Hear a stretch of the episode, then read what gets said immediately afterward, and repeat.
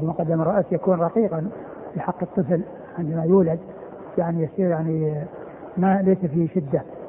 يعني خفيف لين. ثم يقسو بعد ذلك.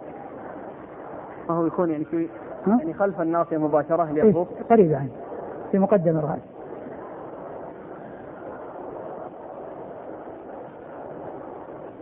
يقول هل يجوز حبس بعض الطيور في قفص للزينة؟ الأولى ترك ذلك وإذا كان فعل ذلك وأحسن إليها ولم يعذبها ولم يحصل يعني لها ضرر بذلك بحيث أنه يعني آه، آه، يغفل عنها ويهملها فتجوع وتهلك فلا يجوز. وأما إذا اعتنى بها ف... فإن ذلك جائز والأولى أن يترك ذلك ويدل عليه قصة الهرة وصاحبه الهرة التي دخلت فيها النار قال دخلت النار في امراه النار في هرة حبستها لا هي أطعمتها وسقتها حبستها ولا هي تركتها تأكل تاكل من خشاش الأرض يقول ورد في سنن النسائي بسند صحيح كما قال في عون المعبود من حديث حسين أنه أتى النبي صلى الله عليه وسلم فوضع يده على ذؤابته ثمت عليه ودعا له فكيف الجمع بين هذا الحديث وحديث الباب؟ حسين؟ نعم. وش وش لفظه؟ أنه أتى النبي صلى الله عليه وسلم فوضع يده على ذؤابته ثمت عليه ودعا له. ما أدري اولا عن الحديث صحته لكن يعني إذا صح يمكن أن يكون يعني على ذؤابته يعني على شعره ما هو لازم أن يكون محلوقا بعضه متروك بعضه لأن هذا يخالف ما نهى عنه الرسول صلى الله عليه وسلم هذا بالنسبة يعني هل كان النبي صلى الله عليه وسلم يغطي رأسه أو يحسره أحيانا؟ يقول ذكر الشيخ الألباني رحمه الله أن النبي صلى الله عليه وسلم لم تكن عادته كشف رأسه أبدا إلا في حج أو عمرة فقط. وأورد في جلباب المرأة المسلمة أن النبي صلى الله عليه وسلم خرج مرة من بيته مسرعا مكشوف الرأس. يعني المعروف من عادته أنه كان يغطي رأسه. يقول ما معنى قول الصحابة كنا نعد الاجتماع عند أهل الميت من النياحة وما معناه؟ يعني آه، كون الناس يعني يجتمعون ويصير يعني آه، آه، اجتماع الناس ويكثرون يعني ويحصل منهم يعني أمور ما هي طيبة يعني هذا هو هو هذا معناه. والأصل إن إن التعزية تكون يعني في أي مكان تكون في المقبرة أو تكون في المسجد وتكون في الطريق وتكون في البيت. لا يقال إنها ممنوعة في البيت بل كل إنسان يعني يزور يعني المصاب في بيته ويهون عليه يعني آه، يذكره يعني بالشيء الذي يخفف وطأة المصيبة عليه. لا بأس بذلك. وإنما المحلول يعني يكون يتخذ جيدا مثل ما يفعل الآن بعض الناس يعني بحيث يعني يجعلون لذلك علامة وسمة ويجعلون أنوار. بعض الناس يجعل كراسي في الشوارع وأنوار وكأنه يعني صارت مناسبة يعني آه، فيها لفت نظر وقد يعني آه، يكون آه، بعض الناس يتخذ تلك المناسبة أو يتخذ تلك المناسبة من أجل صنع الطعام وتجميع الناس من أجل الطعام. وتكون المناسبة كأنها مناسبة سرور ويكون الذين يريدون الأكل يجدونها مناسبة وفرصة ليحصلوا على الأكل. وكل هذا من الأمور المنكرة. وهذا يقول ما حكم الاختلاط في الجامعات وفي الأعمال خاصة في بلادنا معظم الجامعات بالاختلاط؟ كذلك الأشغال موجودة عندنا بالاختلاط. وآخر يقول سمعنا أنكم تفتون بجواز الاختلاط بين الرجال والنساء في الجامعات والمدارس. وكذلك في الأعمال وتقولون بأن الإثم يعود إلى النساء وليس على الرجال. ما أقول أنه يجوز الاختلاط بين الرجال والنساء لا في الجامعات ولا في المؤسسات ولا في أي مكان. لكن الذي أقوله أن المرأة لا يجوز لها أن تدرس في جامعة مختلطة أبدا في جميع الأحوال. وأما الرجل إذا لم يجد جامعة إلا هذه الجامعة المختلطة فله أن يدرس فيها. ولا أقول بجواز الاختلاط ولكن أقول الرجل الذي لم يجد جامعة إلا جامعة مختلطة يجلس فيها ويبتعد عن النساء لأنه يستطيع أن يبتعد عن النساء. وأما المرأة لو ابتعدت عن الرجال ما استطاعت لأن لأنهم يلاحقونها ويتبعونها. وأما الرجل فإنه يمكن يتخلص من النساء ويبتعد عن النساء. فإذا كان مضطرا إلى هذا ولم يجد جامعة أخرى فله أن يدرس لكن عليه ليس يبتعد عن النساء. وأما المرأة لا يجوز لها في جميع الأحوال لأنها آآ آآ ما تستطيع التخلص من الرجال. والرجل يستطيع أن يتخلص من المرأة. الرجل يستطيع أن يتخلص من المرأة. هذا هو الذي قلته فلا يجوز أن يفهم يعني هذا الفهم الخاطئ أنني يجوز الاختلاط. الاختلاط حرام. لا يجوز. وإنما أقول في حق الرجال الذين لا يجدون الا جامعه مختلطه ولو لم يدرسوا فيها بقوا بدون دراسة لهم أن يدرسوا ولكن بشرط أن يبتعدوا عن النساء. ويمكنهم أن يبتعدوا عن النساء. الرجال يمكنهم والنساء لا يمكنها الابتعاد عن الرجال لأنه لو ابتعدت لحقوها. يقول لو أن إنسان قصر من شعر رأسه ولكن آه، في أطراف شعره مما يلي الرقبة استخدم الحلق بالموس. هل هذا يدخل في القزع؟ كونه يأخذ من الرأس لا يأخذ ولكن الشعر الذي يكون على الرقبة والذي ليس من شعر الرأس كون الإنسان يزيله ما في بأس. وأما كونه يعني يأخذ آه، شعر الرأس من أطرافه هذا هو القزع. بسم الله الرحمن الرحيم. الحمد لله رب العالمين والصلاة والسلام على عبد الله ورسوله نبينا محمد وعلى آله وصحبه أجمعين. أما بعد قال الإمام أبو داود السجستاني رحمه الله تعالى باب في أخذ الشارب. قال حدثنا مسدد قال حدثنا سفيان عن الزهري عن سعيد عن أبي هريرة رضي الله عنه يبلغ به النبي صلى الله عليه وعلى آله وسلم الفطرة خمس أو خمس من الفطرة الختان والاستحداد ونتف الإبط وتقليم الأظفار وقص الشارب. بسم الله الرحمن الرحيم. الحمد لله رب العالمين وصلى الله وسلم وبارك على عبده ورسوله نبينا محمد وعلى آله وأصحابه أجمعين. أما بعد فيقول الإمام أبو داود السجستاني رحمه الله تعالى باب في أخذ الشارب وعبر هنا بالأخذ ليشمل كل إزالة للشعر الذي على الشفه العليا الذي هو الشارب فيدخل فيه القص ويدخل فيه آه، المبالغة فيه كل ذلك يدخل تحت كلمة الأخذ وهي كلمة عامة تشمل الأخذ من الشارب أو إزالة الشارب مطلقة على أي وجه كانت. وقد جاءت الأحاديث عن رسول الله صلى الله عليه وسلم بألفاظ مختلفة تتعلق بالشارب منها الجز ومنها القص ومنها الإحفاء ومنها الإنهاك و وكلمة والحلق ما أعرف يعني شيء لأن نص في هذا الذي هو بلفظ الحلق. ومن العلماء من قال إن الإنهاك أنه المبالغة فيه وأنه قد يؤدي إليه. فتعبير المصنف رحمه الله في قوله أخذ الشارب يشمل كل أخذ للشارب على أي وجه كان. و أورد أبو داود حديث أبي هريرة. حديث أبي هريرة الله عنه. قال خمس من الفطرة أو الفطرة خمس. وهذا شك من أحد الرواة. يعني هل قال هذا أو قال هذا. الختان وهو آه، آه، قطع آه، الغلاف الذي على حشفة الذكر. ومن من الذكر من الإنسان. وقطع طرف ال ال ما يكون من المرأة وهو في حق الرجال واجب ومتعين وأما حقه في حق النساء فهو مستحب. وذلك لأن اخذه من الرجال فيه آه، تحصيل الطهارة ووجود الطهارة بخلاف ما إذا كان آه، كانت تلك الغلفه موجودة فان النجاسه تكون فيها بعد خروجها من الذكر تكون في ذلك الغلاف الذي يغطي الذكر. فجاءت الشريعة بإزالته وقطعه. الختان و والاستحداد. والاستحداد هو إزالة العانة وقيل له الاستحداد لأنه أخذ بالحديدة والحديدة التي هي الموسى.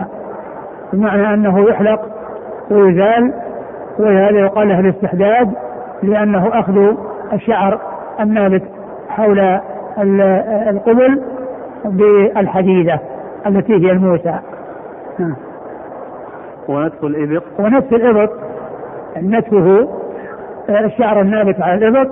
ونتفه لأنه آه، يكون آه، فيه عدم وجود الأصول. يعني فيه لأنه مكان يكون فيه العرق وتتغير فيه الرائحة. فإزالته بالنتف تكون أمكن. وإذا كان لا يمكن إلا بالحلق فإنه يمكن ولا بأس بذلك ولكن النتف هو الأولى. وتقليم الأظفار.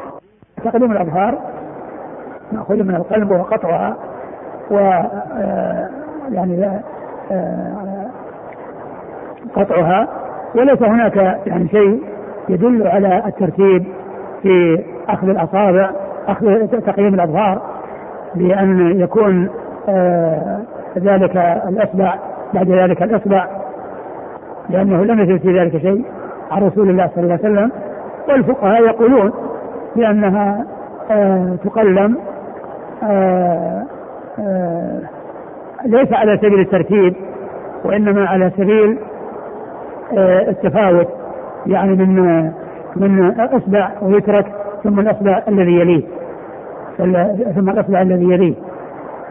فمن الفقهاء من يقول ذلك ويرتبونها بحروف بأن تكون اليمنى بترتيب آه، لفظ خوابس خوابس الخنصر ثم الوسطى ثم الإبهام ثم يرجع إلى البنصر ثم السين التي هي السبابة.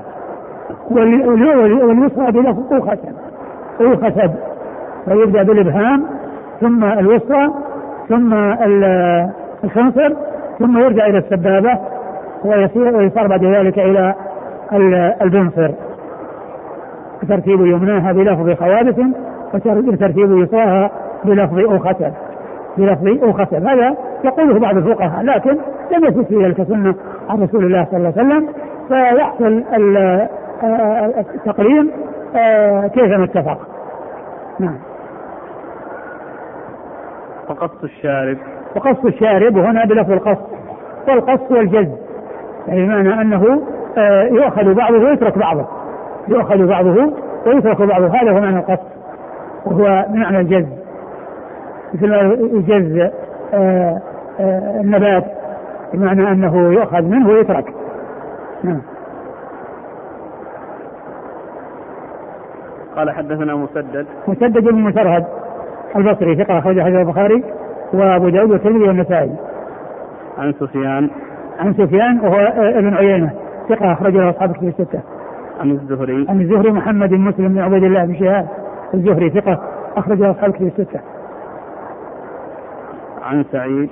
عن سعيد وهو سعيد بن مسيب وهو ثقة أخرجه أصحاب الكتب الستة. عن أبي هريرة. عن أبي هريرة عبد الرحمن بن صخر الدوسي صاحب رسول الله صلى الله عليه وسلم وهو أكثر أصحابه حديثا على الإطلاق رضي الله عنه وأرضاه.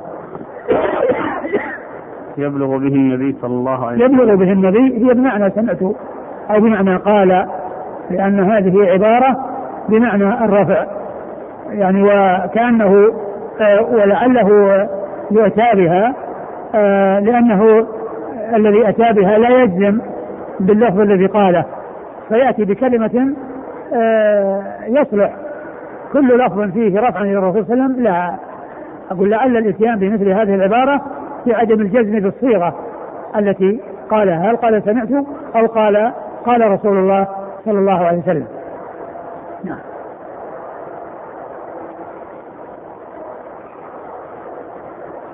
يقول هل ورد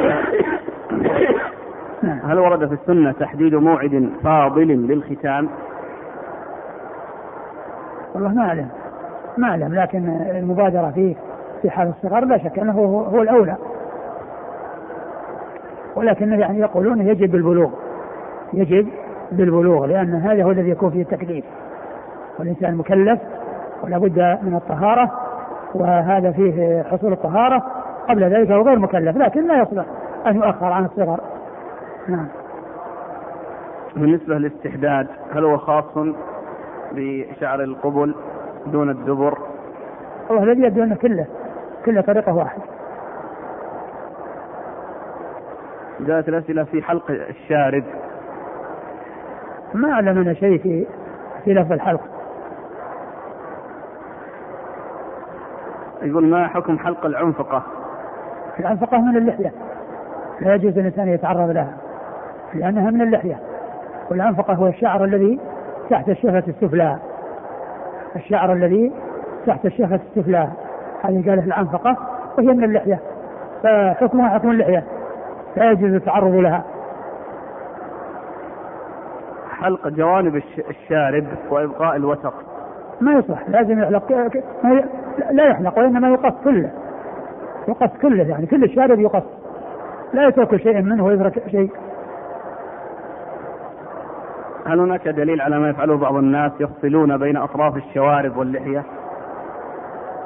يفصلون؟ استبال إيه يفصلون. ما تتصل الشاربين من الأطراف باللحية؟ تفصل السبال عن اللحية. والله السبال والشارب هو الشعر الذي ينبت على الشفة السفلى وكل ذلك هو الذي يقص كيف يا أقول الذي على الشفة السفلى كله يقص الشفة السفلى الشفة العليا العليا. لا هو الفصل الفصل يعني يفصلون بين الشارب واللحية حيث لا يكون حتى يكون متصل أطراف الشوارب. كله الشارب يزال. من أوله لا. يتعمدون الفصل. يتعمدون فصل على كل الشارب معروف وهو يقص واللحية معروفة وهي تبقى.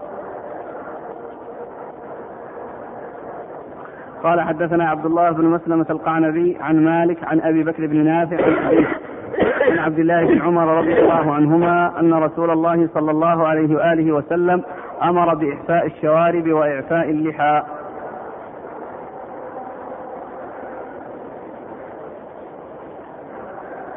ثم أورد أبو داود حديث عبد الله بن عمر رضي الله تعالى عنهما أن النبي صلى الله عليه وسلم أمر بإحفاء الشوارب وإعفاء اللحى. وإحفاؤها هو الأخذ منها أو قصها ومنهم من يقول إنه يعني المبالغة في إزالتها لأنه مأخوذ من الإحفاء يعني أحفاء في الشيء إذا بالغ فيه وأحفاء في المسألة إذا بالغ فيها. والحاصل أنه يزال ويعني لكن الحلق بالموسى بحيث يعني تبقى يذهب كله ما أعرف يعني شيئا أو لفظا يدل عليه. وإعفاء اللحى إبقائها وعدم التعرض لها. وأصلها مأخوذ من من من من كثرة الشيء وبقائه. ونقول حتى عفوا يعني حتى كثروا. نعم. كلمة الإحفاء إحفاء الشوارب. نعم. معناها؟ يعني هي أخذها أخذها. ومن العلماء من قال إن الإحفاء يدل على المبالغة في الأخذ قال حدثنا عبد الله بن مسلمة القعنبي. عبد الله بن مسلمة القعنبي ثقة أخرج أصحابه في ستة إلا ابن ماجه. عن مالك. عن مالك بن أنس إمام دار الهجرة المحدث الفقيه أخرج حديث أصحابه في ستة عن أبي بكر بن نافع. عن أبي بكر بن نافع العدوي وهو صديق أخرج له مسلم وأبو داود والترمذي والنسائي في مسند مالك. مسلم وأبو داود والنسائي في مسند مالك. عن أبو داود والترمذي.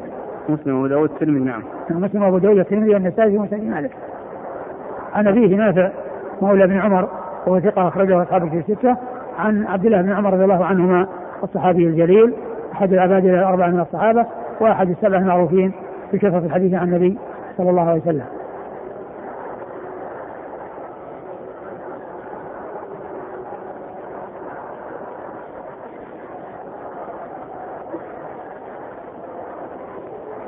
قال حدثنا مسلم بن إبراهيم قال حدثنا صدقة الدقيق قال حدثنا أبو عمران الجوني عن أنس بن مالك رضي الله عنه أنه قال وقت لنا رسول الله صلى الله عليه وآله وسلم حلق العانة وتقليم الأظفار وقص الشارب ونتف الإبط أربعين يوما مرة. قال أبو داود رواه جعفر بن سليمان عن أبي عمران عن أنس رضي الله عنه لم يذكر النبي صلى الله عليه وآله وسلم. قال وقت لنا وهذا أصح. ثم أورد أبو داود حديث أنس بن مالك رضي الله عنه وهو بالتوقيت يعني بيان الوقت الذي لا يزاد عليه ولا يتجاوز دون أن تؤخذ هذه الأشياء التي هي حلق العانة وتقليم الأظهار و وقص الشارب ونصف الإبط. وقص الشارب ونصف الإبط. عن قال وقت لنا رسول الله صلى الله عليه وسلم أن لا ندع. وقت لنا رسول الله صلى الله عليه وسلم حلق العانة وتقليم الأظفار وقص الشارب ونتف الإبط أربعين يوما مرة. وقت لنا صلى الله عليه وسلم يعني هذه الأشياء أربعين مرة أربعين يوما آه، مرة. أربعين يوما مرة. نعم نعم. يعني مرة يعني أنه يحصل التقصير ويحصل يحصل الحلق ويحصل أخذ الشارب يعني مرة يعني في هذه المدة. ولا يعني هذا أنها لا تؤخذ يعني قبل ذلك. بل يمكن أن تؤخذ ذلك وإن لم تبلغ الأربعين وإنما المقصود بالتوقيت أنه لا يتجاوز أنه لا يتجاوز عن الأربعين. نعم. وفي لفظ قال وقت لنا يعني بلفظ البناء المجهول ومعلوم أن الصحابي إذا قال وقت لنا يعني مقصود ذلك الذي الذي وقته الرسول عليه الصلاة والسلام مثل أمرنا بكذا ونهينا عن كذا قول الصحابي أمرنا بكذا ونهينا عن كذا. مثل قوله وقت لنا. هو كله بمعنى واحد له حكم الرفع. وهو قد جاء من طريقين طريق فيها آه إسناده إلى الرسول صلى الله عليه وسلم وهي الأولى والطريقة الثانية والتي التي أشار إليها أبو داود وهي قوله وقت لنا. وكلها بمعنى واحد لأن وقت لنا الموقت هو الرسول صلى الله عليه وسلم. وهو من جنس أمرنا بكذا ونهينا عن كذا من الصيغ التي لها حكم الرفع. نعم. الزيادة على الأربعين. ما يعني ما ينبغي الإنسان يتجاوز لأن هذا فيه يعني كثرة الشعر الذي يطلب إزالته ووفرته و يعني سوء المنظر الذي يكون فيه. نعم. يعني يكون آثم أو هذه يعني الأمور ما ما أدري الله مسألة الإثم الله أعلم. قال حدثنا مسلم بن إبراهيم مسلم بن إبراهيم الفراهيدي ثقة أخرج له أصحاب في الستة. عن صدقة الدقيقي. صدقة بن موسى الدقيقي وهو صدوق له, له أوهام أخرج حديثه. البخاري المفرد أبو داود الترمذي. البخاري في المفرد وأبو داود الترمذي. عن أبي عمران الجوني. عن أبي عمران الجوني وهو عبد الملك بن حبيب ثقة أخرج أصحاب الكتب. ثقة أخرج أصحاب الكتب الستة. عن أنس بن مالك. أنس بن مالك رضي الله عنه خادم رسول الله صلى الله عليه وسلم وأحد السبع المعروفين بكثرة الحديث عن النبي صلى الله عليه وسلم وهذا الإسناد من الرباعيات التي هي من أعلى الأسانيد عند أبي داود. من حدد يوما معينا في الشهر أو في الأسبوع لتعاهد هذه الأشياء؟ والله يبدو ما في بأس. كونه الآن يصير الإنسان حدد شيء يتعاهد فيه بحيث يعني يكون عادة له لا بأس بذلك. لكن لا يقال على أنه سنة وإنما شيء آه، تنظيم لنفسه وترتيب نفسه. نعم.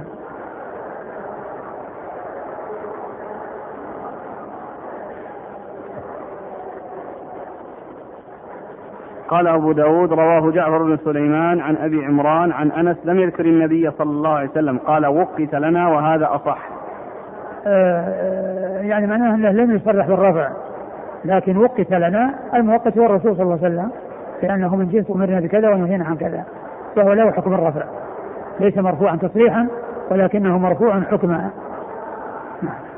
وجعفر بن سليمان هو صديق البخاري المفرد ومسلم وأصحاب السنة. أخرج حديث البخاري في المفرد ومسلم وأصحاب السنة.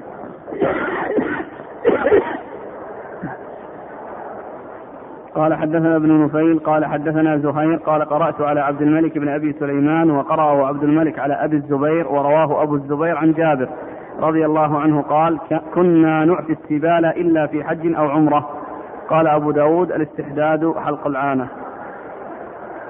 آه ثم أورد أبو داود حديث آه، جابر بن عبد الله. قال كنا نعطي السبال إلا في حج وعمرة في السبال الذي هو الشارب إلا في حج وعمرة وهذا منكر لأن هذا مخالف لما ثبت في الأحاديث الصحيحة من أن الشارب يتعاهد الإنسان والحديث الذي مر بنا أنه لا يت... أنه يعني وقت لهم أربعين يعني بحيث يعني آه، يأخذ يأتون بهذه الأشياء المطلوبة منهم وهذا يعارضه ويعني فهو يعني غير صحيح.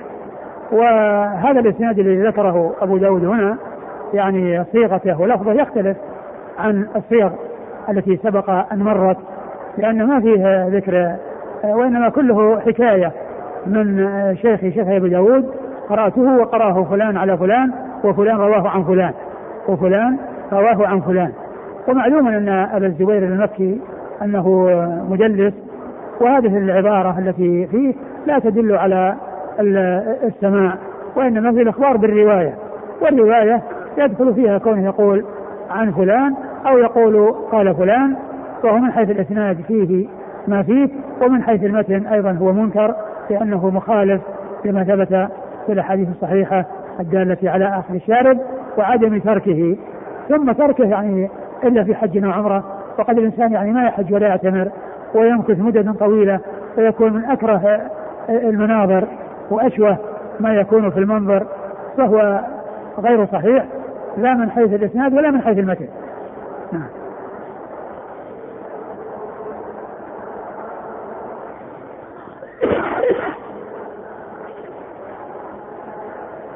قال حدثنا ابن نفيل. ابن نفيل عبد الله بن محمد بن نفيل النفيلي ثقة أخرجه البخاري وأصحاب السنن. عن زهير. زهير بن معاوية ثقة أخرجه أصحاب كتب الستة. قال قرأت على عبد الملك بن أبي سليمان. عبد الملك بن أبي سليمان وهو ثقة. صدوق له أوهام. صدوق له أوهام أخرج له. البخاري تعليقا ومسلم وأصحاب السنن. البخاري تعليقا ومسلم وأصحاب السنن.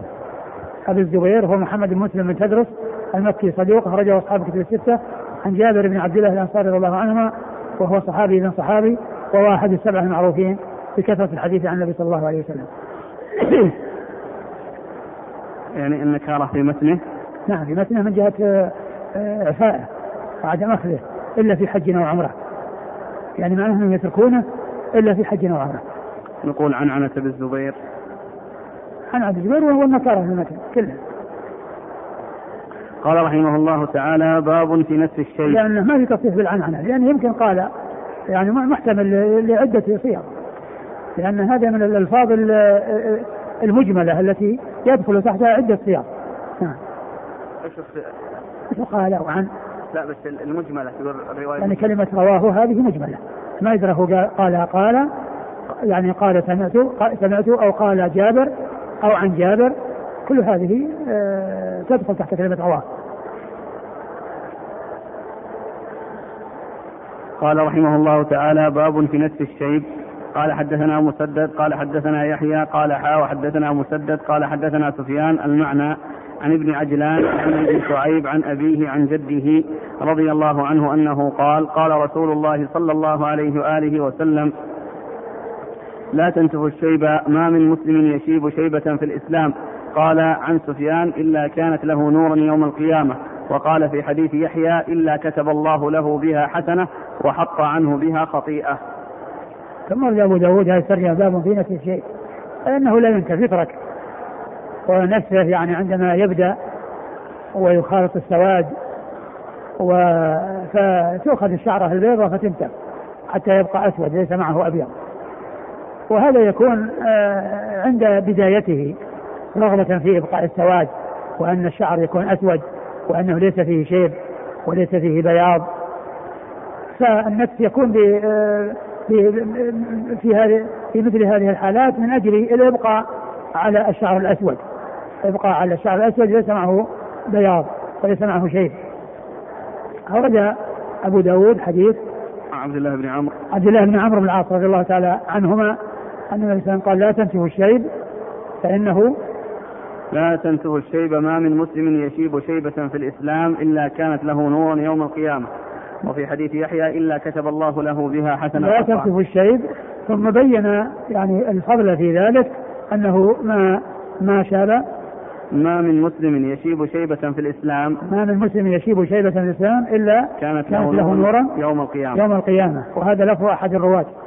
واللفظ الثاني إلا كتب الله له بها حسنة وحط عنه بها وحط عنه بها خطيئة. وهذا يدل على آه، منع أو تحريم مثل الشيب وأن الإنسان يبقي شعر شعره ويتركه ولا يتعرض له وإنما يبقيه دون تعرض له. نعم. قال حدثنا مسدد عن يحيى. مسدد مر ذكره يحيى بن سعيد القطان ثقة أخرجه أصحابه في الستة. قال حا وحدثنا مسدد عن سفيان المعنى عن ابن عجلان. ثم قال حا وحدثنا مسدد عن سفيان. وسفيان بن عيينة ثقة أخرجه أصحاب في الستة. عن ابن عجلان؟ و... نعم. عن ابن عجلان محمد بن عجلان المدني صدوق أخرجه البخاري تعليقا ومسلم وأصحاب السنن. عن عمرو بن شعيب. عن عمرو بن شعيب وهو عمرو بن شعيب بن محمد بن عبد الله بن عمرو بن العاص. وهو صدوق أخرج حديث البخاري في جزء القراءة. أخرج حديث البخاري في المفرد وفي جزء القراءة وأصحاب في جزء القراءة وأصحاب السنن عن أبيه هو شعيب بن محمد وهو صدوق أخرج حديثه البخاري في جزء القراءة وفي الأدب المفرد وأصحاب السنن وهو يروي عن جده عبد الله بن عمرو بن العاص. وقد صح سماعه منه وليست روايته عن جده محمد عن أبيه محمد الذي هو جد عمرو لأنه يكون بذلك مرسلا وغير متصل وإنما هو متصل وشعيب ابن شعيب بن محمد روى عن جده عبد الله بن عمرو العاص وعبد الله بن عمرو العاص صحابي من صحابي أحد العباد الاربعه من الصحابة وحديثه أخرجه أصحاب كتب الستة. هل يشترط في, في أن تكون نورا أن لا يصبغها بالحمرة أو بحناء؟ لا لا ما يشترط والمقصود إنه في شاب والإنسان إذا غير شيبه بال فيما يجوز التغيير فيه لا يخرج عن كونه قد شاب. فهو فهو فالشيب موجود ولكنه غير. غير ذلك الشيب مع بقائه وتغييره بغير السواد يدل على على حصول الشيء وأنها تغيير للشيء والشيب وكون صاحبه قد شاب هو موجود واتصافه بالشيب قد حصل. وتغييره بالحنة والكتم لا يعني يعني أنه ما حصل لذلك الشيء لأنه وجد وإنما المحذور هو نتفه حتى لا يكون له وجود. يقول لو كان الشيء بسبب المرض بسبب مرض ووقع الشعر ووقع في الشعر فهل للإنسان أن يغيره بالسواد أو ينتفه والله الأصل الإنسان ما يتعرض لشعره. سواء حصل بمرض أو بغير مرض.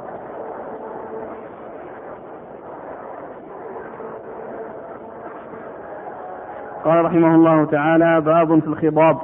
قال حدثنا مسدد قال حدثنا سفيان عن الزهري عن أبي سلمة وسليمان بن يسار عن أبي هريرة رضي الله عنه يبلغ به النبي صلى الله عليه وآله وسلم أنه قال إن اليهود والنصارى لا يصبغون فخالفوهم. ثم ورد أبو داود باب في الخضاب. والخضاب هو تغيير.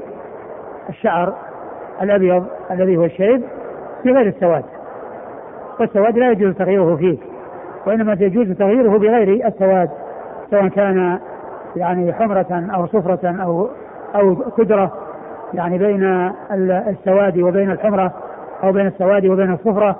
المهم أن يكون الشعر آه الظاهر منه أنه غير أسود على أي صفة كان سواء كانت حمرة أو صفرة أو كدرة التي هو الذي يكون بالكتم والذي يكون بين السواد والحمرة لأنه ليس أحمر خالصا ولا أسود خالصا وإنما هو بينهما وإنما هو بينهما. بالحاصل أن ال أن ال الخضاب جاءت به السنة عن رسول الله صلى الله عليه وسلم ولكنه بغير السواد كما سيأتي في الأحاديث عن رسول الله صلى الله عليه وسلم. وقد أورد أبو داود حديث أبي هريرة أن وسلم قال إن اليهود والنصارى نعم. لا يصبغون فخالفوهم. إن اليهود والنصارى لا يصبغون يعني لا يصبغون شيبهم وشعرهم الأبيض سواء كان ذلك للرأس أو للحية. فخالفوهم. يعني فأنتم اصبغوا ولا تكونوا مثلهم. نعم. قال حدثنا مسدد عن سفيان عن الزهري عن أبي سلمة. آه مسدد سفيان والزهري مر ذكرهم. وأبو سلمة بن عبد الرحمن بن عوف. وهو ثقة واحد فقهاء المدينة السبعة في عصر التابعين على أحد الأقوال الثلاثة في السابع منهم. وسليمان وسليمان بن يسار وسليمان بن يسار وهو ثقة أحد وهو أحد فقهاء المدينة السبعة في عصر التابعين وحديث أخرجه أصحاب الكتب الستة. عن أبي هريرة عن أبي هريرة وقد مر ذكره يبلغ به النبي آه مثل ما تقدم. هل تغيير الشيء واجب أو مستحب بعض العلماء قال باستحبابه وبعضهم قال بوجوبه بعضهم قال بوجوبه وبعضهم قال باستحبابه. وقد جاء يعني ذلك عن بعض العلماء من الصحابة وأن منهم آه، يعني آه، آه، منهم من يصبغ ومنهم من لا يصبغ. ولكن السنة جاءت بالصبر ولعل الذين لم يصبغوا ما بلغهم أو اعتبروا ذلك على سبيل ليس على سبيل الوجوب.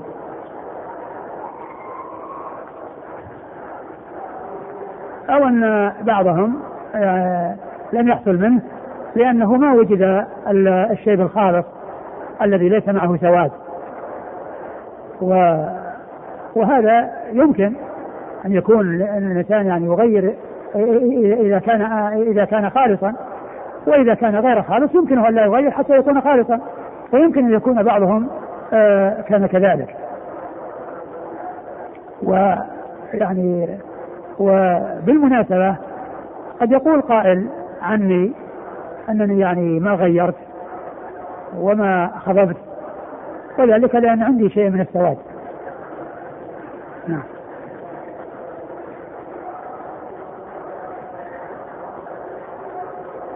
هذا يذكر فائدة عن الشيخ ابن باز لكن ما أحال إلى مصدر. يقول أن الشيخ رحمه الله كان يقول بأن الحكم الخضاب سنة مؤكدة ما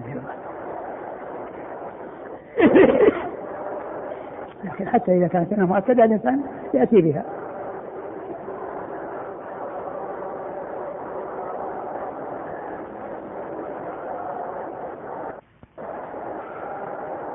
قال حدثنا أحمد بن عمرو بن السرح وأحمد بن سعيد الهمداني قال حدثنا ابن وهب قال حدثنا ابن جريج عن أبي الزبير عن جابر بن عبد الله رضي الله عنهما أنه قال أتي بأبي قحافة رضي الله عنه يوم فتح مكة ورأسه ولحيته كالسغامة بياضا. فقال رسول الله صلى الله عليه وآله وسلم غيروا هذا بشيء واجتنبوا السواد. ثم روي أبو داود حديث حديث جابر. جابر بن عبد الله رضي الله تعالى عنهما قال أتي بأبي قحافة وهو والد أبي بكر الصديق رضي الله تعالى عنه وعنهم جميعا رأسه كالثغامة رأسه ولحيته كالثغامة بياضا والثغامة نبت أبيض يعني يشبه به الشيب. فقال عليه الصلاة والسلام جنبوا غيروا هذا وجنبوه السواد. يعني غيروا هذا الشيب وجنبوه السواد. غيروا هذا وجنبوه السواد فدل هذا على آه، تغيير الشيب ولكن بغير السواد. وذلك أن السواد فيه تدليس وفيه هام. لأن الإنسان شاب وهو ليس بشاب. نعم. قال حدثنا أحمد بن عمرو بن السرح. أحمد بن عمرو بن السرح هو ثقة أخرج حديثه أخرج حديثه آه، مسلم وأبو داود والترمذي والنسائي. مسلم وأبو داود والنسائي. مسلم وأبو داود والنسائي وابن ماجه. وأحمد بن سعيد الهمداني. أحمد بن سعيد الهمداني صدوق أخرجه أبو داود. نعم. عن ابن وهب. عن وهب عبد الله بن وهب المصري ثقة فقيه أخرجه أصحاب كتب الستة. عن ابن جريج. عن ابن جريج عبد الملك بن عبد العزيز بن جريج المكي ثقة أخرجه أصحاب كتب الستة. عن أبي الزبير عن جابر. عن أبي الزبير عن جابر وقد مر ذكرهما. قال أبو قحافة أبو قحافة هو والد رسول الله أبو والد أبي بكر رضي الله عنه آه، خليفة رسول الله صلى الله عليه وسلم وقد أكرم الله أبا بكر بأن أسلم يعني أبواه وأولاده أسلم أبواه وأولاده فظفر بحصول الإسلام لأصوله وفروعه. نعم. قال حدثنا الحسن بن علي قال وأبو قحافة اسمه عثمان. وأبو بكر اسمه عبد الله. وقد اشتهر رضي الله عنه بكنيته فلا يكاد يعرف باسمه. وأبوه كذلك اشتهر بكنيته فلا يكاد يعرف باسمه. وأبو بكر بن أبي قحافة وعبد الله بن عثمان. عبد الله بن عثمان التيمي رضي الله تعالى عنه وأرضاه. نعم. وأبو بكر كنية له وليس له ولد اسمه بكر. وكذلك عمر رضي الله عنه كنية أبو حفص وليس له ولد اسمه حفص. وكذلك خالد بن الوليد كنيته أبو سليمان وليس له ولد اسمه سليمان. وأحيانا تحصل الكنى وتشتهر دون أن يكون هناك ولد يسمى به. وقد تكون وقد يكون سبب ذلك أنه يكنى بكله وهو صغير. ثم لا يسمي بهذه الكنية. أو يسمي بهذا الذي تكنى به واشتهر به فتبقى تلك الكنية التي نشأت معه من حال صغره تستمر معه في حال كبره وإن لم يكن له ولد بهذا الاسم نعم قال حدثنا الحسن بن علي قال حدثنا عبد الرزاق قال حدثنا معمر عن سعيد الجريري عن عبد الله بن بريدة عن أبي الأسود الديلي عن أبي ذر رضي الله عنه أنه قال قال رسول الله صلى الله عليه وعلى آله وسلم إن أحسن ما غير به هذا الشيب الحناء والكتم. ثم ورد أبو داود حديث أبي هريرة. حديث أبي ذر. حديث أبي ذر رضي الله تعالى عنه. قال إن أحسن ما غير به هذا الشيب الحنة والكتم. الحنة آه معروف والكتم هو نبت يعني آه آه يعني بين الحمرة والسواد. نبت بين الحمرة لونه بين الحمرة والسواد. نعم. قال حدثنا الحسن بن علي. حسن بن علي الحلواني ثقة أخرجه أصحاب كتب الستة إلا النسائي. وعن عبد الرزاق. عبد الرزاق بن همام الصنعاني اليماني ثقة أخرجه أصحاب كتب الستة. عن معمر. عن معمر بن راشد الأزدي البصري. ثم اليماني ثقة أخرجه أخرجه أصحاب كتب الستة. عن سعيد الجريري. عن سعيد بن إياس الجريري ثقة أخرجه أصحاب كتب الستة. عن عبد الله بن بريدة. عن عبد الله بن بريدة بن الحصيب ثقة أخرجه أصحاب كتب الستة. عن أبي الأسود الديلي. عن أبي الأسود الديلي وهو ظالم بن عمرو وهو ثقة أخرج ثقة مخضرم أخرج له أصحاب كتب الستة. عن أبي ذر. عن أبي ذر الغفاري جندب بن جنادة رضي الله عنه وحديثه أخرجه أصحاب كتب الستة. يقول ما حكم استخدام الأصباغ الحديثة في تغيير الشيب غير الحناء والكتم.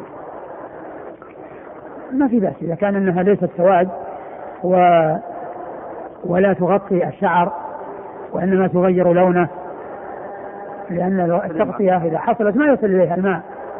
ولكن إذا كان لا يغطيه وإنما يغير لونه لا بأس به. بالنسبة لاستخدام الكتم وحده قد يظهر من بعيد كأنه أسود خالص إلا من قرب يعني فهل استخدام الكتم وحده؟ والله يظهر لا بأس له الحنة وحده والكتم وحده ويجمع بينهما. كل ذلك سهل الآن اللي يستخدم الكتم وحده يعني يظهر قريب من السواد خاصة من بعد. يعني هو بين بأنه ليس بأسود. قال حدثنا أحمد بن يونس قال حدثنا عبيد الله يعني ابن إياد قال حدثنا إياد عن أبي رمثة رضي الله عنه أنه قال انطلقت مع أبي نحو النبي صلى الله عليه وآله وسلم فإذا هو ذو وفرة بها ردع حناء وعليه بردان أخضران. قال انطلقت انطلقت مع أبي نحو النبي صلى الله عليه وآله وسلم فإذا هو ذو وفرة بها ردع ردع حناء وعليه بردان أخضران. ثم رجع أبو داود حديث أبي رمثة رضي الله عنه قال انطلقت مع أبي إلى رسول الله صلى الله عليه وسلم وإذا هو ذو وفرة بها ردع حنة يعني بها صبر بالحنة. و...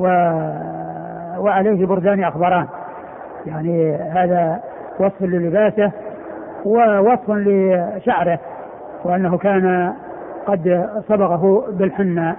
نعم. وعليه بردان أخضران وعليه بردان أخضران يعني ثياب. نعم. فإذا هو ذو وفرة بها ردع حنة فإذا هو ذو وفرة بها ردع حنة يبدو يقصد اللحية. وهو شعر رأسه ذو وفرة. ما أدري لكنه يعني هو يعني كان المقصود انه انه انه غيرها فيحتمل أن يكون المقصود به اللحية وأن يكون به الرأس. كلمة ردع قد يعني كانه يعني آه مثل لطخه أو كذا. مثل كذا نعم. يعني مو صابغ كله. صابغ موضع معين. لا لأنه أصلا شعره بياضه قليل عليه الصلاة والسلام. ما كان كثير الشيب وإنما شيبه قليل.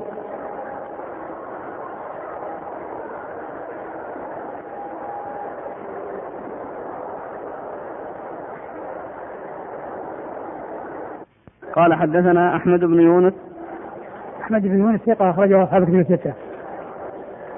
عن عبيد الله يعني بن إياد. عبيد الله بن إياد هو صدوق البخاري في المفرد ومسلم وأبو داود والترمذي والنسائي. صدوق البخاري في المفرد ومسلم وأبو داود والترمذي والنسائي. عن إياد. عن إياد بن لقيط وهو ثقة أخرج البخاري في المفرد ومسلم وأبو داود والترمذي يعني والنسائي. مثل مثل نعم. اللي قبله نعم. عن أبي رمسة عن أبي رمثة رضي الله عنه وحديثه أخرجه أبو داود الترمذي والنسائي. أبو داود والترمذي والنسائي. قال حدثنا محمد بن العلاء قال حدثنا ابن إدريس قال سمعت ابن أبجر عن إياد بن لقيط عن أبي رمسه رضي الله عنه في هذا الخبر قال فقال له أبي أرني هذا الذي بظهرك فإني رجل طبيب. قال الله الطبيب بل أنت رجل رفيق طبيبها الذي خلقها. ثم ورد أبو داود الحديث من طريق أخرى وفيه أنه قال أرني هذا الذي في ظهرك فإني رجل فإني رجل طبيب. نعم. فقال الله الطبيب. فقال الله الطبيب يعني أن الله تعالى هو الشافي وهو المعافي وهو الذي يشفي الأمراض. نعم. بل أنت رجل رفيق. بل أنت رجل رفيق. ما أدري المقصود بكلمة رفيق يعني كونه يعني نسبة إلى الرفق أو المرافقة. طبيبها الذي خلقها. طبيبها الذي خلقها يعني الله تعالى هو الذي بيده آه، شفاء. كل مرض لأنه هو خالق الداء والدواء وكل شيء هو من خلق الله عز وجل ومن إيجاده ما شاء الله كان وما لم يشأ لم يكن. أرني هذا الذي بظهرك. ما أدري يعني المقصود يعني كان المقصود أنه يعني شيء يعني يحتاج إلى علاج.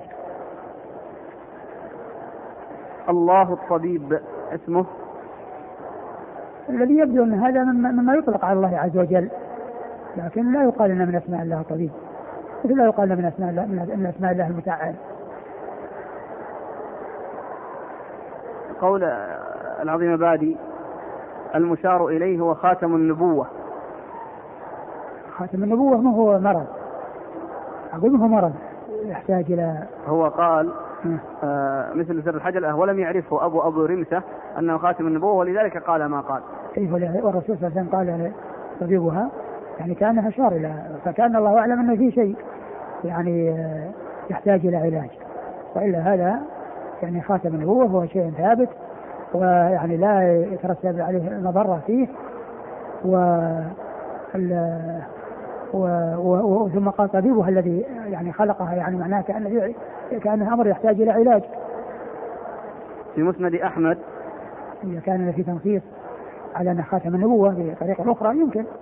إيش في مسند احمد؟ يقول فأرني هذه السلعة التي بظهرك. قال وما تصنع بها؟ قال أقطعها. قال لست بطبيب ولكنك رفيق. طبيبها الذي وضعها. وفي رواية له فقال له يا نبي الله إني رجل طبيب من أهل بيت أطباء فأرني ظهرك فإن تكن سلعة أبطها وإن تكن غير ذلك أخبر أخبرتك فإنه ليس من إنسان أعلم بخرج مني. قال طبيبها الله. وفي رواية له آه. قال فأرني هذه التي على كتفك.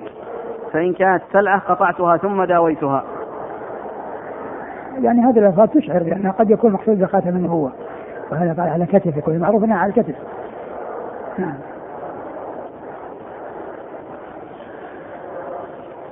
قال حدثنا محمد بن العلاء. محمد بن علاء بن كريب أبو كريب ثقة أخرج له أصحاب كتب الستة.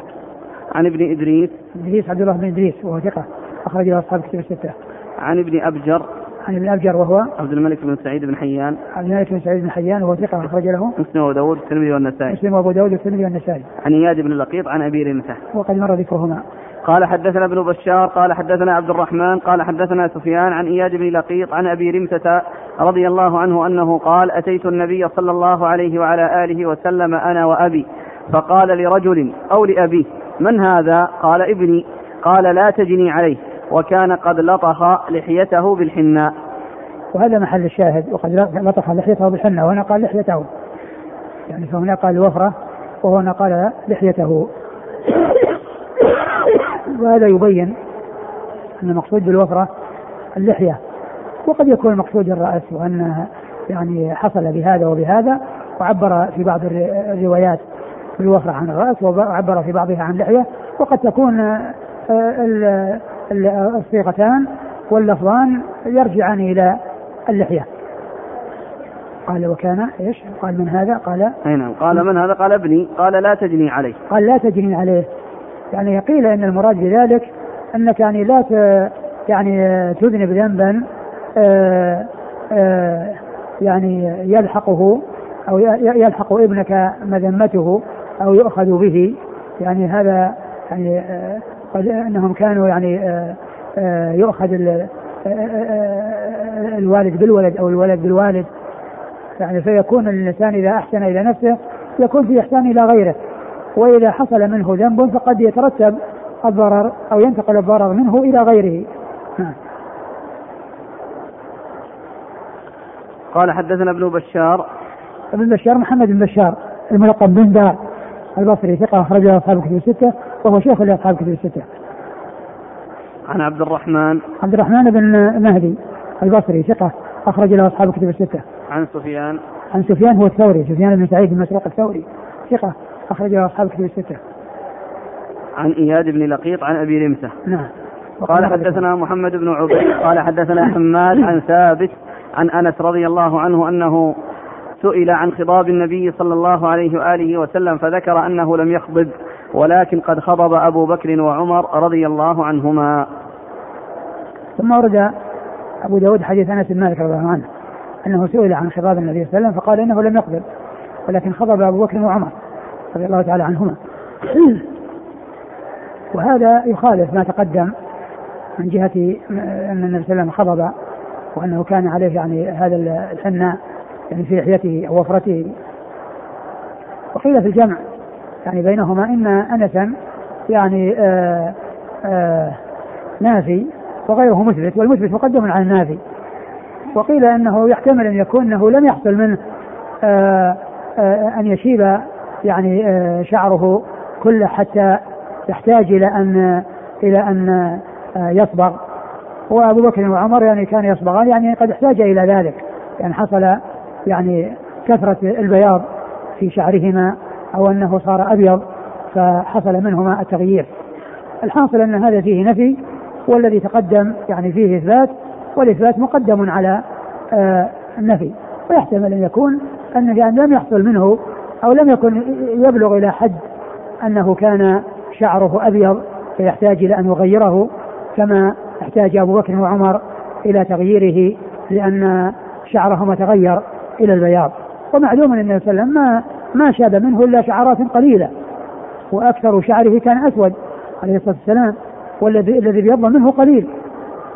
فلعل أنس رضي الله عنه لم يطلع على يعني ذلك الشيء لقلته وغيره اطلع عليه. نعم. لكن قضية أن النبي صلى الله عليه وسلم ما شاب كله الحديث اللي تقدم أنه فيه ردع حنة يعني ما حن اللحى كلها كان في شيء من ال... نعم. فهذا نعم. في دليل أن يعني بعض الشيء يغير والباقي يترك على ما هو عليه. نعم يعني يعني هذا يستفاد من هذا الشيء. يستفاد ولكن يعني ذكر بعض الشراح أن لعله على المعبود أنه يعني ما حصل أن تغير شعره إلى أبيض يعني فيحتاج إلى أنه يغيره. قال حدثنا محمد بن عبيد. محمد بن عبيد هو بن حساب الغبري ثقة أخرجه مسلم وأبو داود النسائي هو ثقة أخرجه مسلم وأبو داود والنسائي. والنسائي. عن حماد. عن حماد وهو بن زيد. ثقة أخرجه أصحاب كتب الستة. عن ثابت. عن ثابت بن أسلم البناني. ثقة أخرجه أصحاب كتب الستة. عن أنس رضي الله عنه وقد مر ذكره وهذا من الرباعيات من أعلى الأسانيد عند أبي داود رحمه الله. قال رحمه الله تعالى باب ما جاء في خضاب الصفرة قال حدثنا عبد الرحيم المطرف أبو سفيان. قال حدثنا عمرو بن محمد. قال حدثنا ابن أبي رواد عن نافع عن ابن عمر رضي الله عنهما أن النبي صلى الله عليه وآله وسلم كان يلبس النعال السبتية ويصفر لحيته بالورث والزعفران. وكان وكان ابن عمر رضي الله عنهما يفعل ذلك. ثم ورد أبو داود آه، باب ما جاء في خضاب الصفرة. ما جاء في خضاب الصفرة. يعني خضاب بشيء أصفر بشيء لونه أصفر.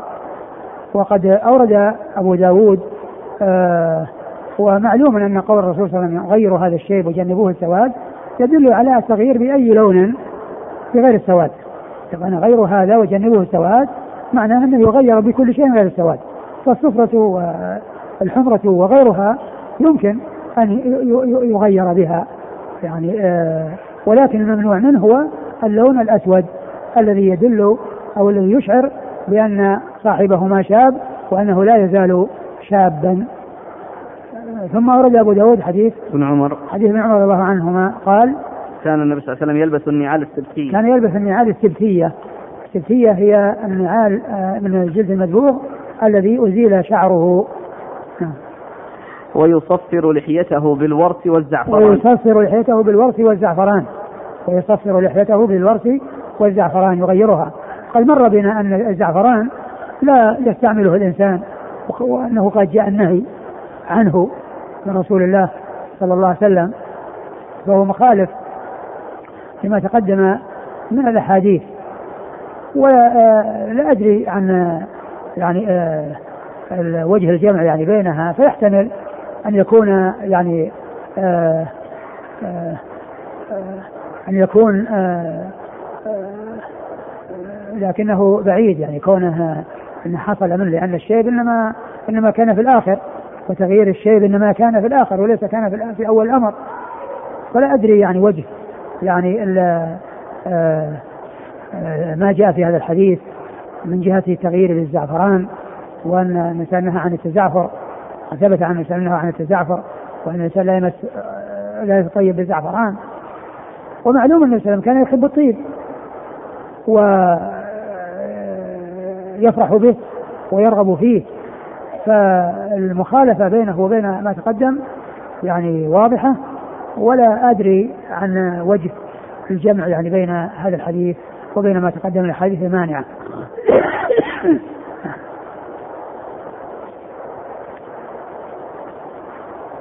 ما يمكن تخصيص هذا باللحية أو بالرأس دون الثياب والجسد؟ يبدو أنه عام. أنه عام لا فرق بين الجسد و... و... والثياب. وكذلك اللحية والرأس. يعني مثل المحرم يتطيب في بدنه قبل إيه، الإحرام. لكنه ما يستعمل ما يستعمل الزعفران اي لكن قصدي إنه فرقنا في الطيب استخدام الطيب. يتطيب في بدنه ولا يتطيب في ثيابه. ففرقنا بين الجسد والثياب. وبس سبق أن مر بنا الحديث ذاك الذي قال إنهم يعني خلقوني بزعفران. الصحابي الذي مر بنا في الحديث وكان على جسده. على يديه. على يديه فقال أغسله. فقال اذهب أغسله. نعم. قال حدثنا عبد الرحيم بن مطرف أبو سفيان. عبد الرحيم مطرف أبو سفيان هو ثقة؟ أخرج أبو داود النسائي. أخرج أبو داود النسائي. عن عمرو بن محمد. يحتاج الأمر إلى أن يبحث عن الوجه يعني بين هذا الحديث وبين الحديث النهي حديث النهي عن التزعفر نعم عن عن عمرو بن محمد عمرو بن محمد هو العنقزي ثقة أخرج البخاري تعليقا ومسلم وأصحاب السنن. ثقة أخرج البخاري تعليقا ومسلم وأصحاب السنن. عن عن ابن أبي رواد. عن ابن أبي رواد ابن أبي رواد عبد العزيز بن أبي رواد وهو صدوق ربما وهم أخرج البخاري تعليقا. صدوق ربما وهم أخرج البخاري تعليقا. وأصحاب السنن. وأصحاب السنن. عن نافع عن ابن عمر. عن نافع عن ابن عمر وقد مر ذكرهما. هنا الأخ يقول ألا يمكن أن يقال أن النهي إنما هو للزعفران لوحده وهنا جمع بين الزعفران والورد فزال النهي ما هو واضح ما هو واضح يعني أن الزعفران لا يجوز استعماله لا وحده ولا مع غيره. وأخونا يقول لما لا يكون الحديث ناسخا لما سبق؟ ما الرسول يعني ينهى الناس عن أمر ويبالغ في النهي وما أدري هل فيه شيء من الوعيد يعني مر بنا؟ في شيء من الوعيد؟ أقول مر بنا في شيء من الوعيد يعني فيما يتعلق باستعمال الزعفران؟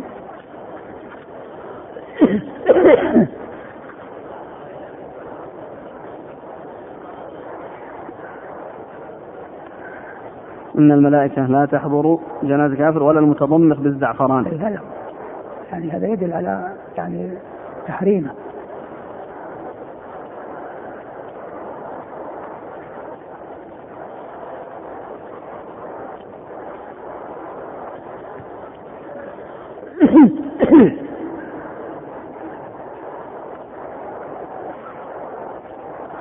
يقول صاحب العون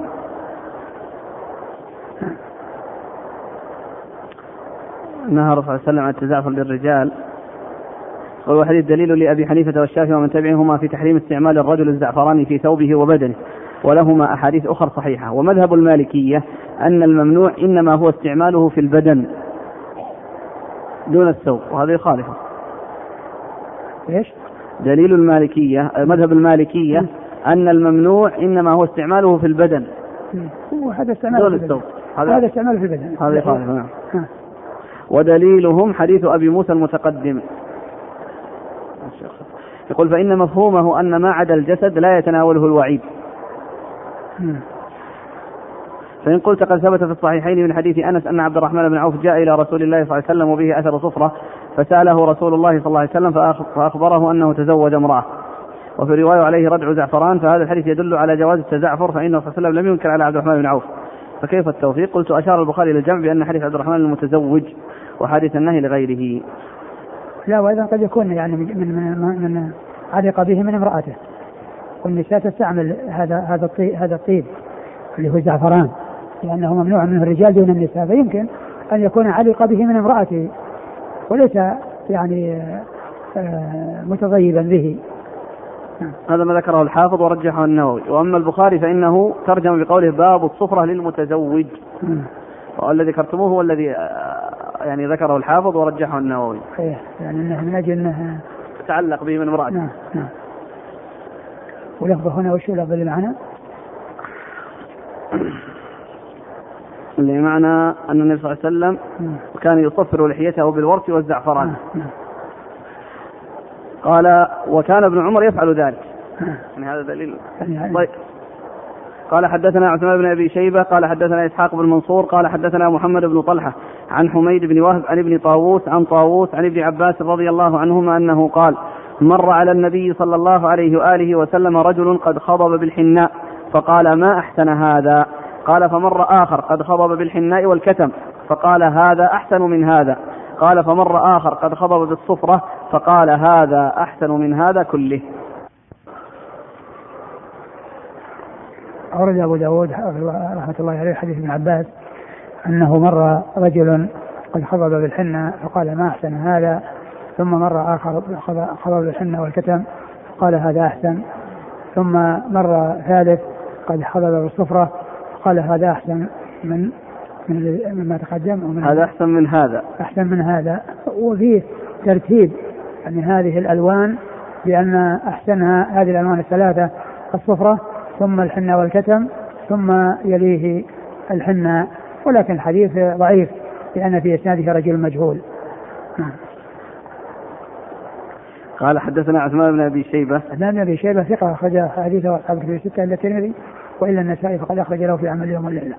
عن إسحاق بن منصور. عن إسحاق بن منصور وهو السلولي وهو صدوق أخرج أصحاب الكتب. صدوق أخرج اصحاب الكتب الستة. وهناك إسحاق بن منصور آه، في طبقة آه، في طبقة متأخرة وهذا في طبقة متقدمة والطبقة المتقدمة هو إسحاق منصور السلولي وأما ذاك إسحاق منصور الكوسج الذي هي في الطبقة العاشرة. فيعني فهما متفقان في الأسماء وأسماء الآباء ولكنهما مختلفان في الطبقات. السلولي آه، متقدم على الكوسج. عن محمد بن طلحة. عن محمد بن طلحة وهو؟ آه، صدوق له أوهام أخرج البخاري ومسلم وأبو داود والترمذي. أخرج أصحاب الكتب إلا ابن إلا النسائي في مسند علي. صدوق له أوهام أخرج أصحاب الكتب الستة إلا النسائي وقد أخرجه في مسند علي. عن حميد بن وهب. عن حميد بن وهب وهو مجهول. ملين الحديث. ملين الحديث أخرج له. أبو داود بن ماجه. أبو داود بن ماجه. عن, عن ابن طاووس. عن ابن طاووس عبد الله بن طاووس وهو ثقة أخرج له أصحاب الكتب الستة. عن أبيه طاووس في كيسان ثقة أخرجه أصحاب الكتب الستة عن عبد الله بن عباس رضي الله تعالى عنهما وقد مر ذكره. فالحديث يعني آفته وعلته آه، حميد. حميد بن وهب. حميد بن وهب. الله تعالى باب ما جاء في خضاب السواد والله تعالى أعلم وصلى الله وسلم وبارك على عبده ورسوله نبينا محمد وعلى آله وأصحابه أجمعين. يقول قال ابن بطال وابن التين بأن النهي عن التزعفر مخصوص بالجسد. ومحمول على الكراهة. قال ابن بطال وابن التين نعم. بأن النهي عن التزعفر مخصوص بالجسد. على الجسد؟ اي ومحمول على الكراهة. هذا مو واضح. لأن الحديث التي مرت فيها الوعيد ما يصح أن يقال محمول على الكراهة. طيب إذا قلنا على الجسد ما عدا اللحية والشعر؟ يعني لأن اللي ورد عندنا الآن بس اللحية. فنخصص هذا من عموم النهي وما عداه يبقى على النهي والله يعني العموم أقول لا ان لفظة يعني وإنما يعني يمكن لعله يعني يعني يبحث عن وجوه أخرى للجمع بين هذا وبين تلك الأحاديث.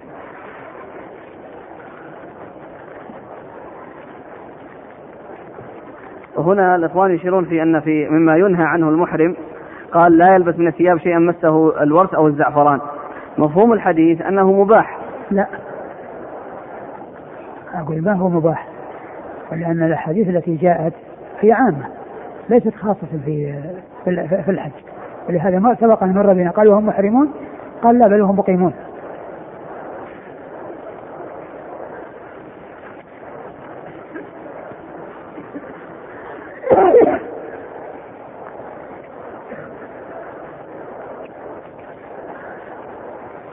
آه، طيب هنا الآن الحديث أن النبي صلى الله عليه وسلم كان يصفر لحيته بالورث والزعفران. ويبقى القضية أنها يعني أن أن النبي صلى الله عليه وسلم لم تكن لحيته كلها الشيب فهذا فيه يعني نظر من حيث أن الاستحباب باقي على الفعل ولا يشترط فيه يعني تعم. استحباب إيش؟ استحباب التغيير.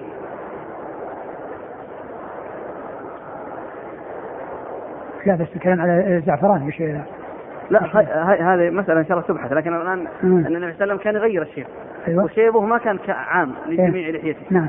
فهذا يدل على بقاء استحباب تغيير الشيب نعم يعني ولا يشترط في ذلك أو لا يقيد. أي نعم نعم لا يشترط. لكن يعني بعض أهل العلم قال أن الرسول يعني ما كان يعني يغير شيبه وإنما كان هذا من أثر الطيب وكثرة الطيب الذي كان يجري على لحيته.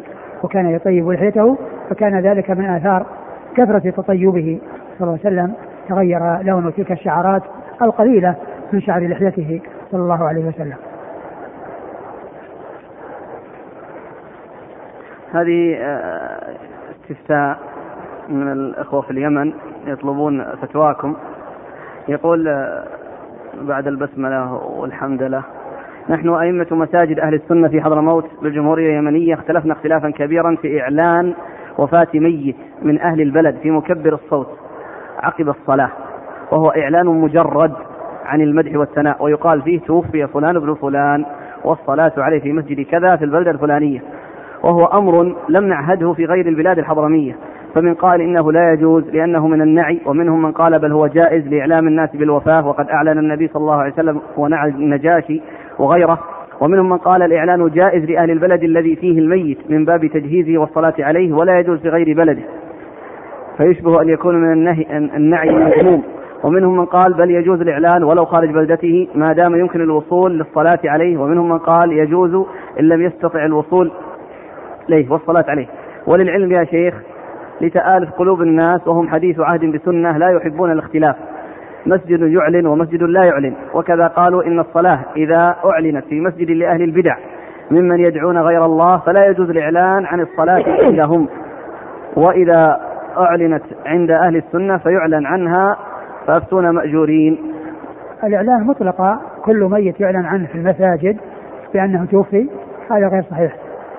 ولكن في ما يتعلق بالبلد الواحد كونه يقال إن ومعلوم إن أن الجنائز يصلى عليها في مساجد معينة فكون الإمام يخبر وإن لم يعلن بالمكبر الصوت وإنما يخبر الناس بأي وسيلة أن آه، في المسجد الفلاني جنازة ولا يحتاج إلى أن يسمى الشخص وإنما يقال في المسجد الفلاني جنازة لأنه يمكن يركب سيارته ويروح يصلي مع مع الناس لأن في نفس الوقت وأولئك أيضا يكون من عادتهم يتأخرون قليلا يعني اللي هم آه، المسجد الذي فيه الذي فيه الجنازة اللي يصلى عليها.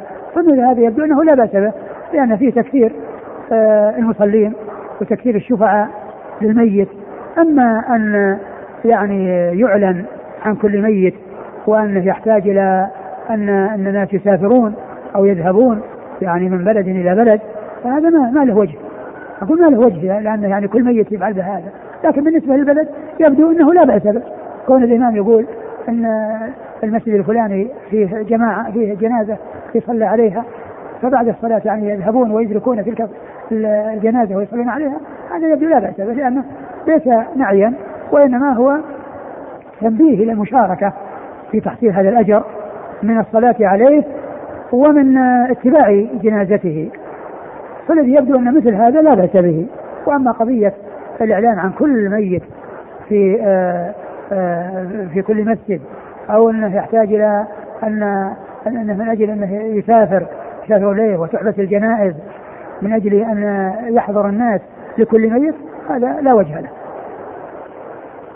رجل يعمل في محل ويباع في هذا المحل بضائع عليها صور فما الذي على هذا العامل؟ والله صور يعني ابتلي بها الناس يعني بعض المعلبات وبعض الأشياء عليها صور فيعني مثل هذا مما عمت به البلوى. ورد حديث بالأمر بالقيام للجنازة إذا مرت. نعم فهل ثبت الحديث ولكن في خلاف بين العلم. منهم من قال بأنه منسوخ ومنهم من قال إنه باقي غير منسوخ. والاحاديث في ذلك صحيحة ثابته عن رسول الله صلى الله عليه وسلم. يقول هل يقال هذا أو يدخل فيه لما نسمع الآن في المسجد الصلاة على الأموات؟ نقوم عند سماع هذه الكلمة؟ لا أنت تقوم للصلاة عليه على الجنازة. ما تقوم من أجل أن الميت مر لأن هنا مرور الميت. وأما القيام وأما هذا قيام للصلاة. فهذا الصلاة على الميت يعني معناه قوموا للصلاة عليه. تنبيه لأن فيه ميت أو أن فيه أموات. المطلوب أن يصلى عليهم وأن يقوم الناس بالصلاه عليهم. فهذا ما هو غير القيام الذي جاء في الحديث مرور الجنازة إذا مرت يقوم الإنسان. يقول ما هي طريقة دعاء القنوت قبل الركوع في صلاة الوتر؟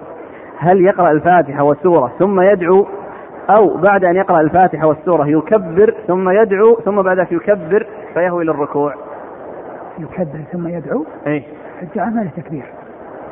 الإنسان إذا إذا إذا قنت قبل الركوع فإنه يقنت بعد القراءة.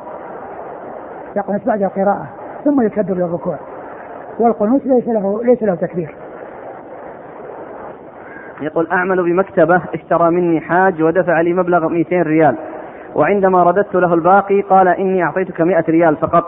وصمم على ذلك. ماذا أعمل أنا في المئة المئة ريال؟ وقد شككت في ذلك. إذا كنت متحقق بأنك أخذت منه 100 زائدة فتصدق بها عنه. يقول إذا سرق الابن من الأب هل يحد لا ما يحد هذا فيه شبهة. والعكس. والعكس من باب أولى الأب يأخذ بدون سرقة. أقول الأب يأخذ بدون سرقة ما يحتاج إلى سرقة. ولكن الولد يمكن يسرق. والأب يعني يأخذ بدون حاجة إلى سرقة. أنت ومالك لأبيك. لو زنى رجل بامرأة فهل يجوز له أن يتزوج بنتها؟ الذي يبدو أنه يجوز. لأن الحرام لا يحلل الحلال.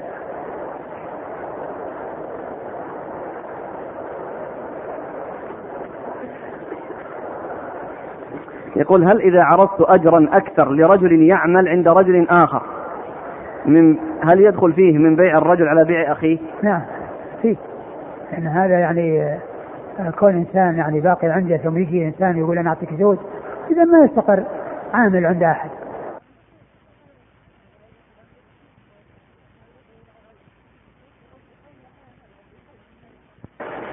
بسم الله الرحمن الرحيم الحمد لله رب العالمين والصلاة والسلام على عبد الله ورسوله نبينا محمد وعلى آله وصحبه أجمعين أما بعد قال الإمام أبو داود السجستاني رحمه الله تعالى باب ما جاء في خضاب السواد قال حدثنا أبو توبة قال حدثنا عبيد الله عن عبد الكريم الجزري عن سعيد بن جبير عن ابن عباس رضي الله عنهما أنه قال قال رسول الله صلى الله عليه وعلى آله وسلم يكون قوم يخضبون في آخر الزمان بالسواد كحواصل الحمام لا يريحون رائحة الجنة. بسم الله الرحمن الرحيم. الحمد لله رب العالمين وصلى الله وسلم وبارك على عبده ورسوله نبينا محمد وعلى آله وأصحابه أجمعين. أما بعد فيقول الإمام أبو داود السجستاني رحمه الله تعالى باب في الخضاب في السواد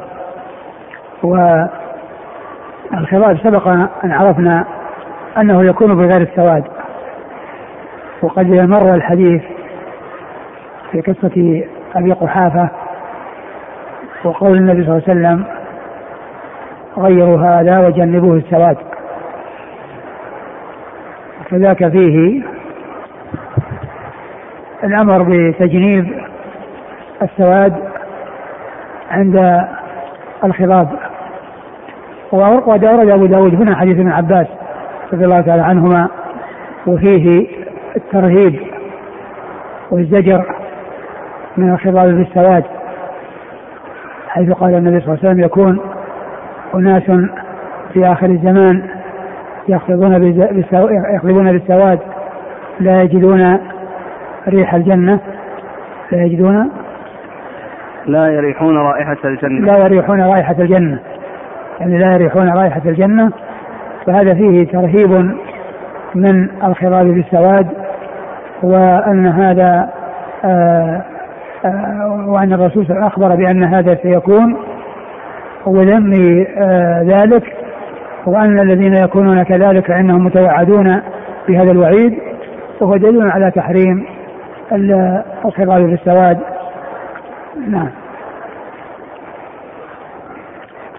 يكون قوم يخضبون في آخر الزمان بالسواد كحواصل الحمام. كحواصل الحمام. حواصل الحمام يعني التي هي سود يعني يكون آآ آه، آآ آه، شكل يعني ذلك الذي يفعلونه في في في شعرهم كشأن حواصل الحمام وهي وهو السواد الذي يكون على حواصلها وهو يعني مكان اجتماع الطعام فيها فإنه في الغالب يكون أسود. لا يريحون رائحة الجنة؟ يعني لا يجدون ريحة. يعني معناها دم قال حدثنا أبو توبة. أبو توبة الربيع بن نافع ثقة أخرجه أصحاب كتب الستة إلى الترمذي. عن عبيد الله عن عبيد الله وهو ابن عمرو الرقي ثقة ربما وهم أخرج أصحاب الكتب. وهو ثقة ربما وهم أخرج أصحاب الكتب الستة. عن عبد الكريم الجزري. عبد الكريم الجزري هو ثقة أخرجه أصحاب الكتب الستة. عن سعيد بن جبير. سعيد بن جبير ثقة أخرجه أصحاب الكتب الستة. عن ابن عباس. عن عباس عبد الله بن عباس بن عبد المطلب ابن عم النبي صلى الله عليه وسلم وأحد السبعة المعروفين بكثرة الحديث عن النبي صلى الله عليه وسلم. هل هناك حالات يستثنى فيها هذا التحريم؟ ذكر بعض أهل العلم أنه يعني يكون في الجهاد وان وأن في ذلك يعني إظهار القوة يعني للأعداء ويكون من جملة الخدعة في الحرب وان أن من يكون قد شاب إذا غير بالسواد يظهر أمام الكفار بمظهر القوة ومظهر الجلد فيكون في ذلك مصلحة ويكون من قبيل المكيدة في الحرب. و وال ومعلوم أن اتخاذ ما يغيظ الأعداء وما يرهب الأعداء وما يخوف الأعداء بإظهار القوة والجلد أن هذا لا بأس به ولا مانع منه. وقد جاء في الحديث أن الرسول صلى الله عليه وسلم وأصحابه لما قدموا مكة في سنة في عمرة القضية في السنة السابعة وكان الكفار قد جلسوا إلى من جهة الحجر والرسول صلى الله عليه وسلم وقد قالوا إنه يقدم عليكم قوم وهنتهم حمى يثرب الرسول صلى الله عليه وسلم أمر أصحابه أنهم إذا كانوا بين الركنين أنهم يروحون على أنفسهم ويمشون وفي غير هذا الموضع الذي هو بين الركنين حيث تكون الكعبة حاجزة بينهم وبين الكفار يرملون فيظهرون الجلد ويظهرون أنهم بخلاف ذلك الذي قالوه من أنه قد وهنتهم حمى يثرب. فهذا الذي عمله الرسول صلى الله عليه وسلم من أمرهم بأن يسرعوا هذا فيه خدعة وفيه إغاظة للعدو. فكذلك قالوا مثل ذلك فيما إذا كانوا في الجهاد وغير الشيء بالسواد من أجل إغاظة العدو ومن أجل النكاية به وأنه من الخدعة في الحرب فإن ذلك لا بأس به. وله وجه هذا الكلام يعني من ناحية له وجه له وجه لا شك وقولهم كذلك الإمام الوالي له أن يفعل ذلك حتى يظهر بمظهر القوة ولو كان لم يكن جهاد. ما هذا ما هو هذا ما هو واضح. أقول هذا ما هو واضح لأن ذاك لأن لأن القوة في الجهاد مطلوبة وإغاظة الكفار مطلوبة وأما كونه يعني آه، يفعل ذلك و فيبدو أنه ليس بمستقيم. الأخ يقول بأن الذين قالوا بذلك استدلوا بحديث. لكنه ضعيف كما ذكر الشيخ الألباني في تمام المنة حديث إيش؟ ها مسألة إظهار القوة أيوه يقول استدلوا بحديث لكنه ضعيف ذكره الشيخ الألباني في تمام المنة يعني في الجهاد إيه؟ ولا في غير الجهاد؟ هذا يقول أهل العلم الذين قالوا بأنه يكون لإظهار القوة للعدو استدلوا بحديث ضعيف يدل على ذلك ضعفه الألباني في تمام المنة لا هو الذي يدل عليه هو هذا الذي فيما يتعلق بقصة قضية عمرة القضية وكان الرسول أمرهم بأن يفعلوا ذلك مع مع ما فيهم من الضعف رضي الله تعالى عنهم وأرضاهم. ولا ولهذا أمرهم بأن يمشوا ويروحوا على أنفسهم إذا كانوا بين الركنين حيث لا يراهم آه، الكفار. وكذلك ما جاء في قصة الخيلاء والهيئة التي يكون يعني الإنسان عليها في الحرب. وأنها يعني يعني آه، مشية يبغضها الله يعني إلا في في مثل هذا فهذا هو الذي يدل عليه. يقول أجاب بعضهم عن هذا الحديث بأنه في أشراط الساعة. فلا يلزم منه التحريم لا سيما وأن الخضاب بالسواد حصل من بعض الصحابة كما ذكره ابن الجوزي. لعل ما بلغهم. أقول لعله ما بلغهم الحديث. وكونه يعني من أشراط الساعة أو أنه ما يكون في آخر الزمان ما يدل على يعني كونه سائغا. ولكنه إخبار من الصادق المسوق عن أمر سيكون. ولا يعني ذلك أن الإخبار بالشيء آه، أنه سيكون أنه آه، يكون آه، سائغا لأنه نفس الحديث جاء فيه الوعيد.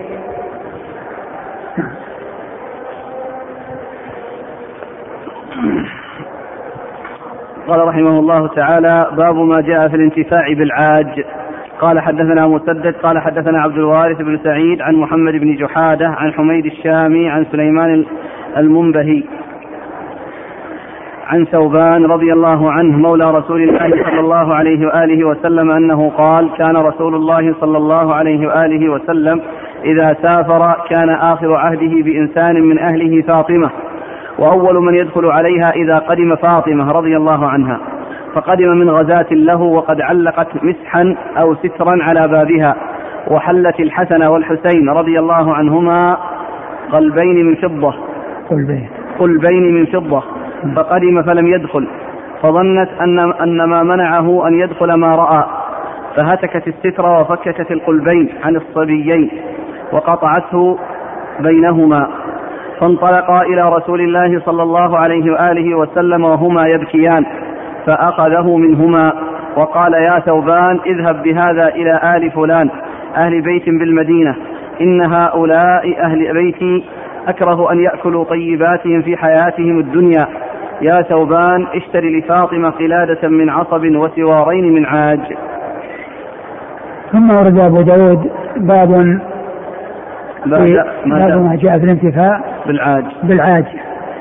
العاج قيل أنه آه أن المراد به ما يتخذ من عظم الفيل أو من سمك يعني يكون في البحر يعني يتزين به ويكون يعني زينة يتخذ للتزين هذا هو المقصود.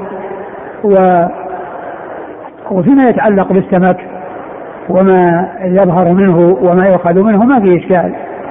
وإنما الإشكال والخلاف في آه، الفيل والذي يكون من الفيل. فإن في ذلك خلاف بين أهل العلم. منهم من قال بأنه آه، سائغ وقال إن العظم يعني آه، إنه يعني إنه يعني ليس كاللحم فيكون ممنوعا منه وأنه يعني لا تحل فيه الحياة. كما تحل في اللحم. ومنهم من قال إن العظم كاللحم وأنه لا يستعمل شيء من الحيوان المحرم الأكل الذي لا يحل أكله لأن آه، مذكاه كميتته. لا فرق بين كونه مذكى وكونه مات حتف نفسه. فاتخاذ ذلك من السمك كما قاله بعض أهل العلم لا إشكال فيه. واتخاذه من آه، آه، الحيوان الذي هو الفيل هذا فيه إشكال وفيه خلاف بين أهل العلم. وقد أورد أبو داود حديث ثوبان مولى رسول الله صلى الله عليه وسلم الذي فيه أن النبي عليه الصلاة والسلام كان إذا أراد أن يسافر يكون آخر من يفارقه ابنته فاطمة رضي الله عنها وإذا قدم تكون أول من يلقاه وأنه جاء إليها وقد علق سترا على الباب وجعلت آه، حليا آه، قلبين على الحسن والحسين من فضة. فلما رأى ذلك الرسول رجع فعل فظنت أنه فعل ذلك من أجل الستر فهتكته. وقيل إن هذا الستر لعله كان زينة أو أنه كان فيه صور وتماثيل. وأما الستر إذا كان لحاجة على الباب أو على الفرجة فإن ذلك لا بأس به ولا مانع منه. فهتكت السترة وقطعت القلبين وجعلته بأيديهما فذهب وهما, وهما يبكيان. لكونه قطع ذلك الذي كان لهما فالرسول صلى الله عليه وسلم أخذه منهما وأعطاه ثوبان قال أعطه لجماعة من الناس أهل البيت وقال إنه لا يحب أن يرى أهل بيته أو أقربائه عجلت لهم طيباتهم في حياتهم الدنيا وأمر ثوبان بأن يشتري آه لفاطمة إيش قال؟ اشتري لفاطمة قلادة من عصب وسوارين من عاج. قلادة من عصب وسوارين من عاج. قلادة من عصب وسوارين من عاج. وهذا محل الشاهد قول سوارين من عاج. يعني أنهما قد صنعا أو عملا من العاج الذي هو إما آه، آه، آه، عظام تكون في بعض السمك يعني في ظهرها أو أنه العظم الذي يكون في الفيل. نعم.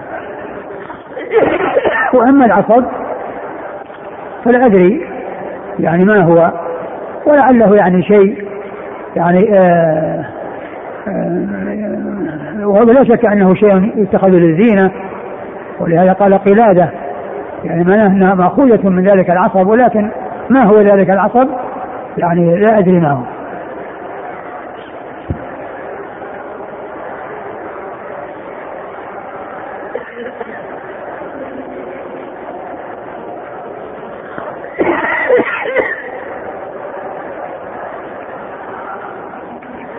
يقول قال أبو موسى المديني في المجموع المغيث العاج عظم ظهر السلحفاة البحرية. ثم قال عن العصب بالتسكين أو العصب يحتمل عندي أن الرواية إنما هو العصب بفتح الصاد وهو أطناب مفاصل الحيوانات. أطناب مفاصل الحيوانات. يعني العصب هذا اللي يكون في الذي يربط المفاصل العصب عصب الحيوان. لأن الحيوان فيه عصب وفيه عظام وفيه لحم والعصب هي الرباطات التي تربط بين المفاصل. نعم. ثم ذكر لي بعض أهل اليمن أن العصب سن دابة بحرية تسمى فرس فرعون. يتخذ منها الخرز يكون أبيض ويتخذ منها غير الخرز أيضا من نصاب السكين من نصاب السكين وغيره. الله أعلم.